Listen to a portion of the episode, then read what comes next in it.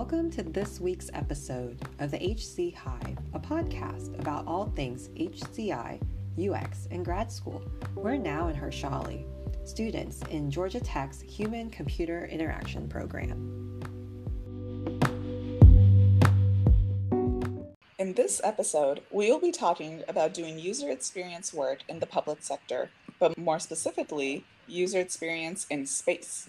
Today we are joined by Jack. So, Jack, why don't you start us off with a little, a little introduction about yourself? My name is Jack Gale, product designer and researcher at NASA Ames Research Center. I work within the HCI group, and I work on a team that develops planning and scheduling tools for space. I've been there for about five years. I guess actually, I think today might be my five year anniversary, maybe today or tomorrow, something like that. Yeah, I've started out as an intern, and you know I've worked my way up, and I've been a like I said, a researcher slash designer for about five years now. Well, welcome, Jeff, and happy five year anniversary. Um, that's very exciting. Thank you again for joining us on an episode of the podcast. So, as we kind of get started, so when we think of like working in the public sector, we often think of services and enterprises related to the government um, in particular. So, how might UX or HCI as a whole, how is it different in this sector compared to like the private sector from your experience? Yeah, I would say a few things are different. First off, the funding sources are different. At a private company, you have, you know, shareholders or a board or a CEO, and money flows through those organizations very differently. At NASA, you know, we, you know, we don't, we just don't have those same kind of questions about kind of shareholders and value and things like that. Like we we have research grants and we have government funding and we have directives to focus on certain um, either missions or goals. But that's at least one difference. You know, another is the work itself. We are a, a mission-driven company.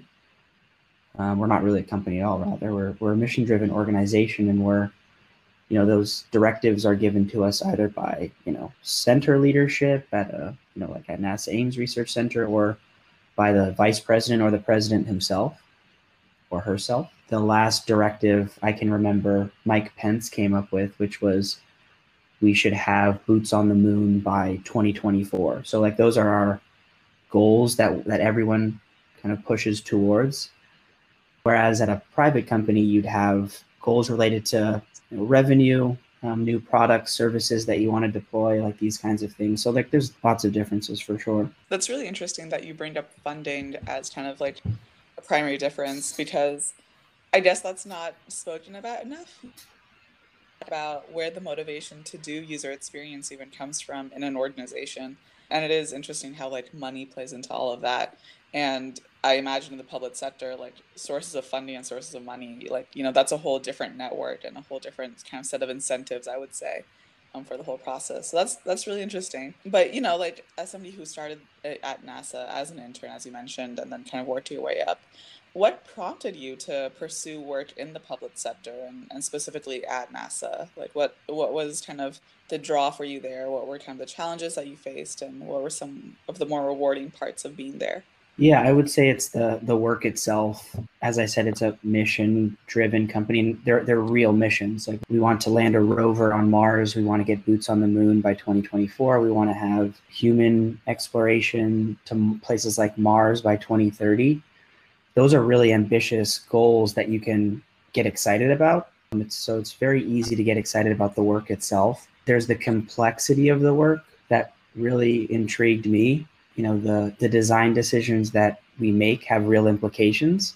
These tools are used to, to aid humans as they explore new surfaces, new planets, the moon, etc. It's the use cases, the complexity, a lot of these things, but also the funding is a another reason you know like i don't really have to worry too much about you know generating monetary value for my group or my team you know i work on projects that have you know funding for two or three years either from a grant of some kind or it's you know funding for a certain project that's you know we'll get funding for a few years to work on you know a habitat design project where you know there's there's a you know, few Mars habitats that need to be evaluated, and we'll get a, a, portion of that funding to evaluate our tool, you know, within these habitats. So, like, you know, it's it's continuing continuation funding and grant funding and these kinds of things. So like I don't have to worry about short term like how much revenue am I, you know, generating with this feature this month, this fiscal year. I'm I'm I get to focus on like longer term goals and missions, things like that. Yeah, that's really cool that it's not only like the work itself that you enjoy, but also like the context of I guess like the space that you're in. I don't I don't mean to say space as like a pun or anything, but I guess kind of going off from that, like since you did start at NASA as an intern and then you're currently working there, like how has it changed since you've started? You probably worked on a lot of different projects, but has your role itself changed or um, like the different types of work you do and kind of like what was that kind of journey like to where you are now? Yeah, it's very similar to you know someone in private industry might experience. So as an intern, you work on intern projects that you know don't necessarily get deployed and used. They're they're more proof of concept style projects where you get to see the project from start to finish. And then it most likely just kind of ends there when, when, when all the interns leave, the project ends. Maybe it gets taken on and pushed forward later, but you know, most likely not. But you know, as you transition from an intern to a to a product designer, you get to work on more real projects that have um, that actually get deployed. You get to design features that you know get developed by our engineers and, and, and developers within our team. So it's just you know it's it's fair, fairly standard. You just get more responsibility. Um, your work has more impact because it actually gets deployed on a you know mission, a simulation, what, whatever the the use case is. You actually get to see the feature or the tool being used, which is you know exciting. Yeah, that is exciting to see get implemented, um, like you mentioned, or actually see like a direct impact of the work you've done, which I'm sure is probably the same for a lot of us when we go from like interning to um, the actual full time job. But yeah, so speaking more um, specifically, I guess, on the MSHCI program. So you joined the program while working at NASA, and you also had like work experience before that as well. But how has the program kind of challenged or reinforced like kind of what you've experienced from industry? Yeah, it's definitely challenged me in terms of the the content and the the coursework. I came from a design background. I got an interaction design degree from California College of the Arts. So there was a lot more UI, visual design, graphic design, these kinds of classes. But you know, at Georgia Tech, I've been able to take more almost human factors based courses. One of my favorite classes was evaluation of human integrated systems, and there's some quantitative analysis, which I got to um, experience. We got to work with our studio and take a look at we got to take a look at larger quantitative data sets and use that to evaluate design decisions. So just new really new coursework more research focused these kinds of things. Okay jad. So word on the street is that your team was able to work with nasa for your master's project. So it's a year-long project that we worked on to complete as part of the program and it seems like jad you and your team got to work with nasa for this project. Do you want to talk a little bit more about that project and what you guys kind of came up with and what was that partnership like with kind of this public entity with NASA and how how did you kind of negotiate that? Yeah, it wasn't a formal partnership with NASA, you know, as an organization. It was more of a relationship in terms of, you know, we selected a, a NASA centric project theme, and then we got a number of NASA advisors.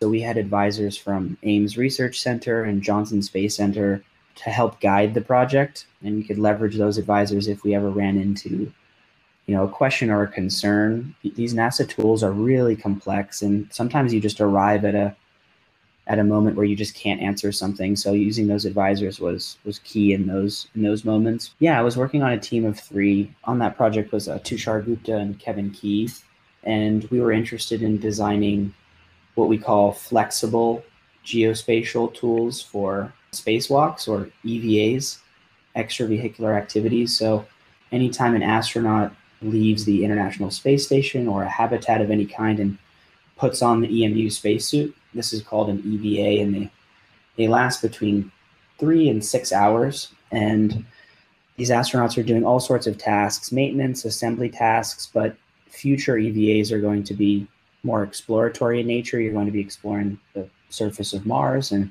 collecting samples, these kinds of things. So, in order to aid that these EVAs, we need to have management tools um, that, that allow us to track the location of the astronaut, the science tasks, where folks are collecting samples, these kinds of things.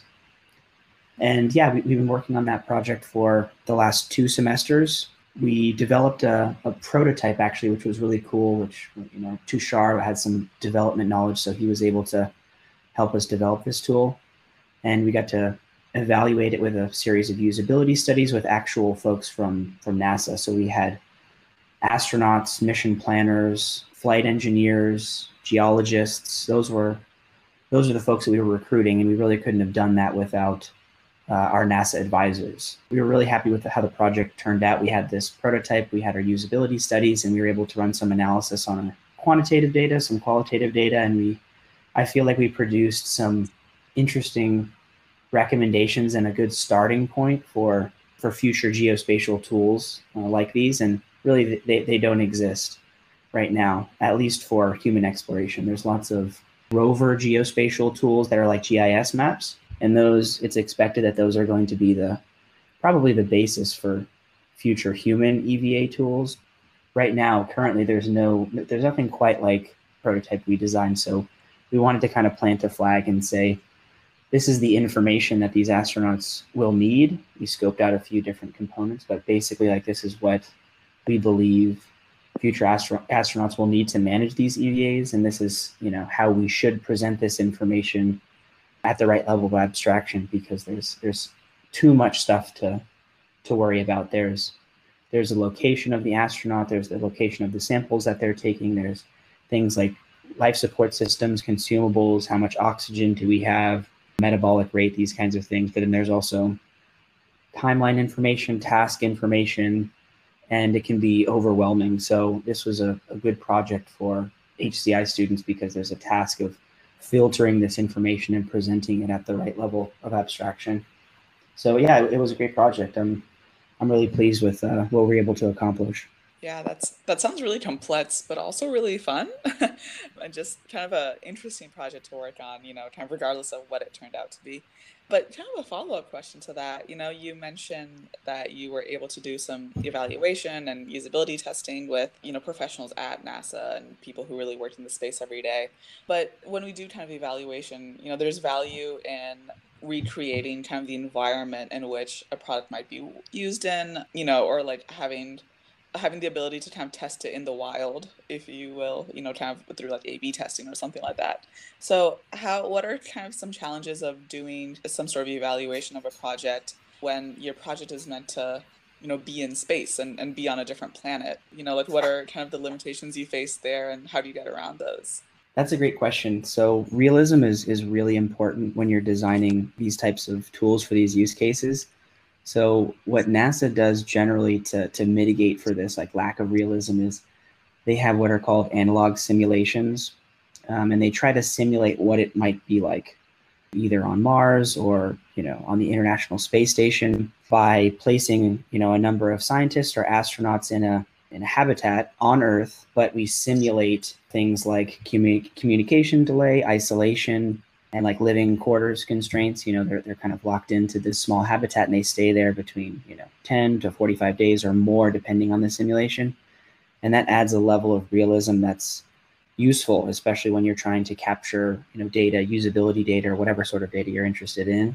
You know we don't have the ability to do that for this master's project but one reason why we selected this our user, which were um, intravehicular astronauts, so astronauts inside of a vehicle as they manage astronauts outside of a vehicle. The reason why we chose that is because these workstations, future workstations like these, will they'll look very, very much like the workstation you have at your house. So like future astronauts will have a monitor of some sort. Possible it, it could be a um, kind of a mobile kind of surface or um, iPad, something like that. But they will have some monitor, some workstation, and most likely a keyboard and mouse. It's something that you know all of us have working from home, so we were able to at least you know have some level of realism. You can't you can't account for everything, but you can get kind of close. And originally we were interested in a different user, which was the extravehicular astronaut or the astronaut outside of the vehicle.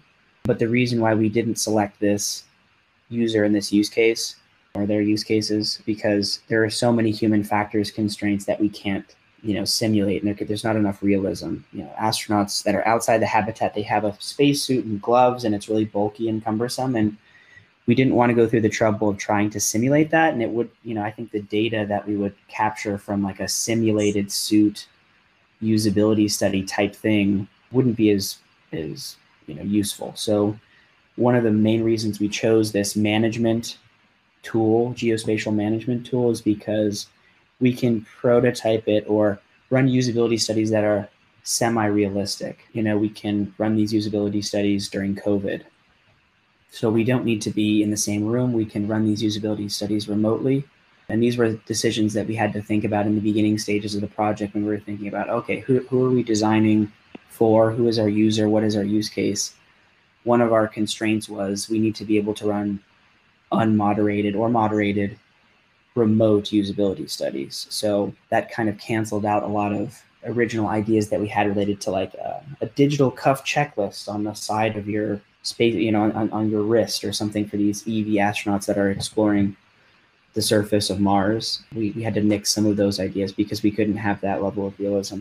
Yeah, that's really interesting to hear your all's process behind, as you mentioned, like focusing on people who were like outside the vehicle or astronauts outside the vehicle versus pivoting to um, like people inside and doing that geospatial management that you were talking about. It is really interesting too how you mentioned that the workspaces look similar or would look similar to kind of like what we already have. So that's cool that you're able to tie that in to make it easier, like to simulate um, for your usability testing. Yeah, that's really cool. There's like a feasibility question you have to ask yourself as a student. You know you have realistic constraints. You have a certain amount of time right? We only have a semester or two semesters or however long the, the duration is. And we only have a certain number of people working on the project. So like you can't work on anything. Um, some projects are just too complex. Can't scope them effectively or they're just not feasible during covid so we had those a lot of those discussions in the beginning of the semester like what can we actually do and where can we have the most impact with these time constraints and remote work constraints. Yeah, definitely. I think a lot of us probably had the same type of conversations, um, whether we did the master's project solo or as a team. Probably with being remote this year, probably had like more, like applied more constraints to our project. But I think it really pushed for some like creative design solutions. I remember helping Tushar with, I think, helping like a pilot study that you guys were doing with like co-design mm-hmm. or something. And he, even just the pilot like it was really interesting. He didn't tell me what you guys were working on kind of kept that a secret and then i just kind of went through the motion and then he revealed like what it was meant for. So it was kind of cool to see all those connections kind of come together and see the your project really come to fruition. So that's awesome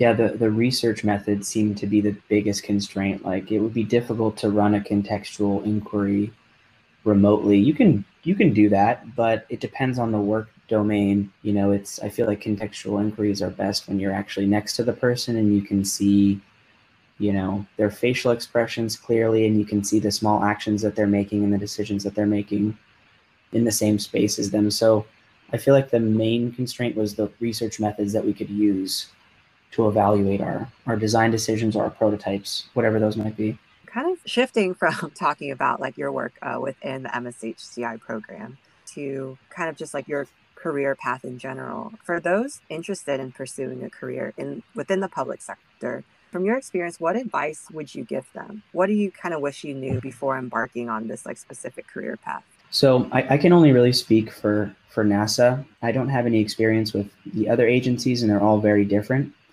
But at least with with NASA, you get a lot of autonomy to work on you know very complex projects that have you know real impact. So if you're interested in you know longer duration research heavy projects that last for you know a few years at least some of them last some sometimes we have shorter projects but some projects are multi-year and they're they're very broad maybe like what's something that you would have done differently in your career so far kind of looking back at the fa- the last five years what would i have done differently i would say so there's really two paths um, where you can enter that, you can enter NASA from. You can start as a, a contractor, or you can start as a civil servant. Contractors are very different at NASA um, compared to other you know private sector companies. We have contractors that have been working at NASA for you know 20, 30 years, and they're really long contracts. They're you know 10 year long continuation continuing agreement contracts with universities or institutions, and this is a really great way to get into NASA. These these civil servant positions are very competitive, and there's not that many of them.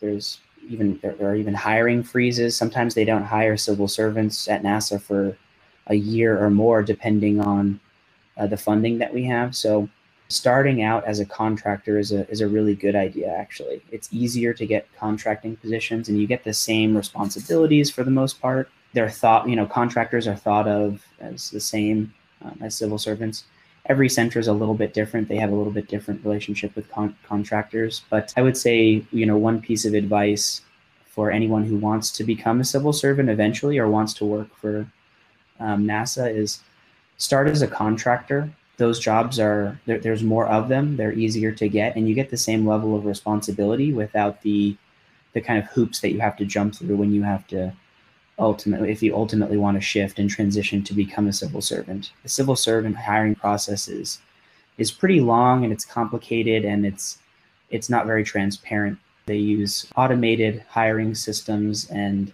it's difficult to figure out where you where you align or where you rank up with the other candidates so I would say definitely start as a contractor. You'll get, you know, you get good pay, you get to work on the same projects, and then you can use that and, you know, switch over. Interesting you brought up the benefit of like starting out as a contractor, like outside of public sector even. Like I've noticed I've seen a lot of like posts on LinkedIn or just like people offering career advice about like how to get your foot in the door for like HCI or just UX in general. And they've mentioned like take on contract work to get a feel for like kind of to take on certain projects to kind of expose yourself to different types of technologies or different types of industries even before you kind of like i guess take on that like full-time role and things like that. There are trade-offs of course but yeah it's interesting you brought that up. There there is another route which which i didn't mention and you know that is, this is the civil servant route and within the civil servant route there's a, a program called pathways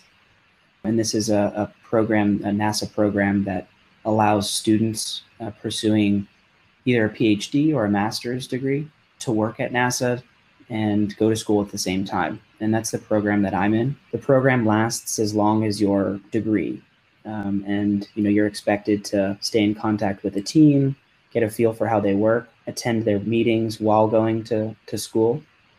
Um, and at the end of your degree, once you actually obtain your degree, you have 120 days to, to convert from um, you know pathways civil servant to a full full-fledged civil servant. And i'm in that process right now um, because i'm set to graduate just in a few days. So i'm working out those details right now. And and that's a you know that that's a solid way to get your foot in the door. And it's i think you know high 90 98% 95% of pathways program folks end up transitioning into uh, a full civil servant position. Yeah, that's really cool that you've been you're able to do that program, the pathways that you mentioned.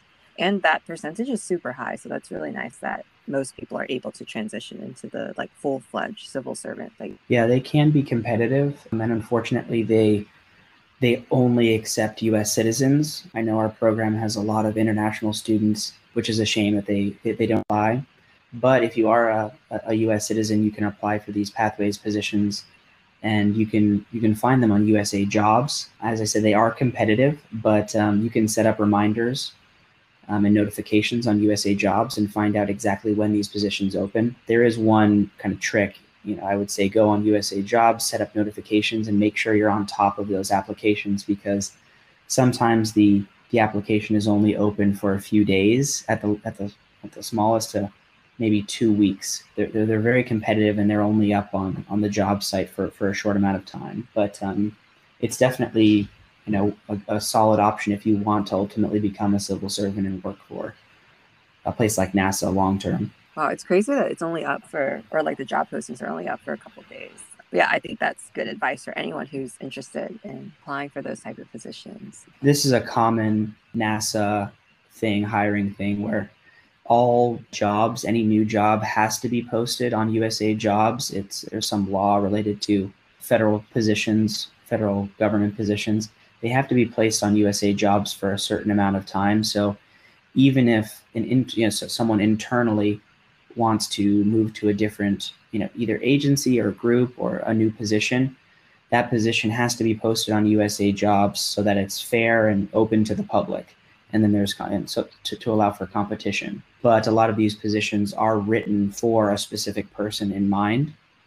So you know that it's it's a way it's you know it's something that NASA they, they have to do this they have to post on USA Jobs so you know that's why they, these positions can be even more competitive because sometimes you'll see a position online and you know it seems very specific like oh this person needs to have eight years of experience developing UAV traffic management systems and you know, who would have that experience other than someone who's been working at NASA in in the UAV traffic management group of some kind. So that makes the positions a little bit more competitive. But these pathways positions are wide open and they're more broad. They're either engineering focused or they're, you know, related to a certain larger field, but they're not so tailored to, you know, a specific job, role, or responsibility. I had no idea about what you mentioned about the job postings. Like just now about keeping it fair. So even if they already had a person in mind, they post it on anyway so that everyone has like an equal. Yeah, they have to allow for that competition mm-hmm. and allow the job postings to be fair. There's some law, I, I can't remember what it's called, but they have to post everything to USA Jobs, even if someone's getting a promotion into like a new job type, they, they still need to post that job online. And, and with the, in those cases, they'll only they'll only have the the job posting available for like two days or something. It's really geared for a specific person. All right, thanks, Jad. That was a lot of really valuable advice um, for anybody who wants to, you know, get a foot in the door at NASA or even is considering the various time programs and paths to employment there. All of that was just like really great insight that I feel we couldn't have as people who've never worked there. So thanks for sharing that. But now that we're winding down the episode, we are reaching our favorite portion of each episode the hot take. So for this episode, we're wondering about rebranding. So it's common for companies and organizations to rebrand themselves in order to adapt to the needs of kind of their users and their societies and whoever might kind of visit their their website or whatnot. So what are your honest thoughts on the redesign of the CIA website? And feel free to bring up any other government website. We just think like the CIA website right now is like hilarious. So just give, you know, give us a hot take. Tell us your thoughts. Yeah, so uh, I, I got the chance to to look at the redesign of the website as well as the logo. Just as a, just looking at it as a visual artifact, I, I kind of like the CIA logo. I mean, it's it's got some bold sans serif font it's got this cool kind of contour drawing in the back. I'm just purely talking about if you remove all kind of uh, associations or connotations with the brand or the organ or the agency. It, you know, it looks like a Joy Division album cover or like an architectural drawing, uh, contour line drawing. But it's very it's very modern for sure. And um, just looking at the the redesign of the site, the logo, and some of these commercials that they've been generating and pushing out to the public, it seems like they're they're interested in recruiting younger talent. They're using a lot of woke vocabulary in their in their commercials, and I'm, I'm not sure exactly why, but they're definitely interested in a younger uh, pool of, of, of recruits. Now, do you have any opinions on on the website? I mean, Jack kind of covered it in terms of because I, looking at the logo, I also thought that it looked like an album cover for something. And I remember when they initially like launched their rebrands, it was all over Twitter and people were like making memes of it and they were talking about like, oh, you like the CIA like name their top five songs or something like that, which I thought was really funny. But yeah, I I think it is interesting what you mentioned, Jack, about like it it does really feel like they're trying to appeal to like a younger audience and recruit younger talent. And I do I wonder why that is. Um, I mean, look at the old logo, the old kind of crest with the eagle side by side to to the new logo. It's such a departure from from this kind of classic seal. It's totally totally different. It's a pretty bold rebranding, honestly. It really is. Like sorry, I'm just like going through the website right now and it just reminds me of like scrolly telling and like that you do with like data visualizations that they change as you kind of scroll through a page and stuff. It kind of feels it also kind of feels like a website that you would design with like Squarespace. It feels like a Squarespace website, but like the government wouldn't use that, especially the CIA. So it's like it, it just looked funny, you know. It doesn't feel like a government website, and I guess there is like an existing mental model of government sites being kind of like I don't know, older or like feeling a little outdated or even a little boring. So it is interesting to see this kind of new design come up. I mean, say what you will about the you know the CIA and their kind of history, but the way I really like the website. Honestly, like it looks like a Palantir website or like a you know like a big data kind of like enterprise site. You know, it has like these these are contour lines here. Like it looks like a topographic drawing. I think that's what also you'd be working on if you were a designer at the CIA. I think they, I've seen some of the job postings, and uh, it's it's a lot of them are about like cartography and map drawing, developing maps for what you know, who knows what. But um, I mean, just as a visual artifact, I really do like the the, the, the website. It's like very modernist. It has a lot of like, I don't know. It has really cool little sliding animations, and it has these like you scroll all the way down to the World Factbook, it has this kind of like Stranger Things, like glowing red 80s vibe thing. I mean, it's all it's kind of all over the place, but I, I like it from a from a from a visual design perspective, just because I'm partial to more modernist um, designs. I feel like they could have chosen another color palette. it's very um, yeah, it has a lot of like bank vibes, Palantir, big data vibes. It's all black, white, and red. It's a little scary. It is it a little frightening. Yeah, now that I'm scrolling through it, I also do I really like the scrollytelling when things like appear as you scroll. So I'm a fan of that. But yeah, as I'm scrolling through it, even though it's more modern, it's somewhat even more intimidating to me compared to like the old their like previous sites. Yeah. Yeah, but I don't know if that's the colors or if it's just maybe the way things are laid out. Yeah. It is it is scary just because, you know, once you get past, you know, I'm just talking about it as like a visual artifact, but then you get down to the associations with the, the, the CIA and, you know, um, you know, their their goals and you know what they do. So once you start to associate with something like the CIA programs, it becomes a little bit more scary, like the espionage and like the counterterrorism stuff. It you know doubles down on the scariness. I think once you think about the CIA and what they actually do. But what do they actually do? we don't. We don't know. It's um. It's confidential. I think. Right. I applied for an internship at the CIA when I was like a sophomore. Oh, really? I think it was like some like business analyst internship and I was I applied but then like afterwards I got this questionnaire about like having or not a questionnaire but it was like if you get selected you would have to do like a physical fitness test like all this stuff and I was like I don't think that's for me. but yeah, it also it looks like they're again like they're highlighting like all their student programs and like advancing your career. So yeah, really a push towards younger people. Well, just just take a look at the splash page. It says a career at CIA is unlike any other. We're looking for people from all backgrounds and walks of life to carry out the work of a nation.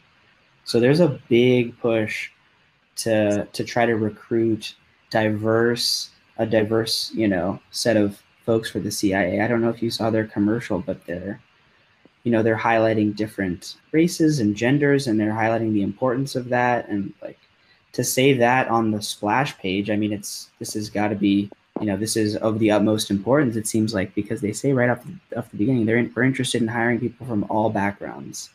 So I mean, it goes back to that point of they're, they're they're interested in recruiting young folks, and young folks are are obviously interested in you know working at a diverse organization, agency, what have you.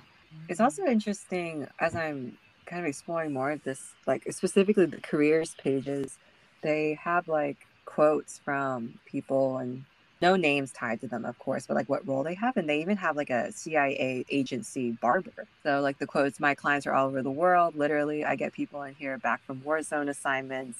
I can tell they've been overseas because the water changes their hair. I've cut hair for directors, analysts, ops, officers, and everyone in between. That's so interesting. This is so weird. Yeah. I would. I don't know. I honestly don't know if I have a hot take for this question, but I just could, as I'm just kind of scrolling through, it would be really cool to like work at the, uh, the coffee stands, but within like their building or something. Like, I wonder what type of additional training you would have to go to for. You're the professional, a professional water cooler. Pick up on the water cooler chat. Yes. Manage the Slack channels. Wow. All right. Well, we just want to say, as we're finishing up this episode, thank you so much to Jad for joining us on this episode. Uh, we had a lot of fun and just kind of learned about NASA, which was really interesting. I feel like I didn't know that much about kind of what you guys do as HCI in NASA and what that looks like. So thanks for kind of shedding all that light and joining us on this episode. Yeah, thanks, guys. And to all of our listeners out there. So, this is actually the final episode of the season. So, a massive thank you to everyone who has supported the podcast this past year. We don't know where we'd be without you. And we also want to give a special thanks to our podcast family uh, Sav Phillips, Austin Pete, Taylor Scavo, Matthew Lim, and the MSHCI program here at Georgia Tech for letting us take this project on during our second year. Now and I are graduating, so this will be our final episode of the HC Hive. And although we are graduating, this isn't really the end for us. Yeah, so stay tuned. Because if you know, you know. And if you don't, yikes.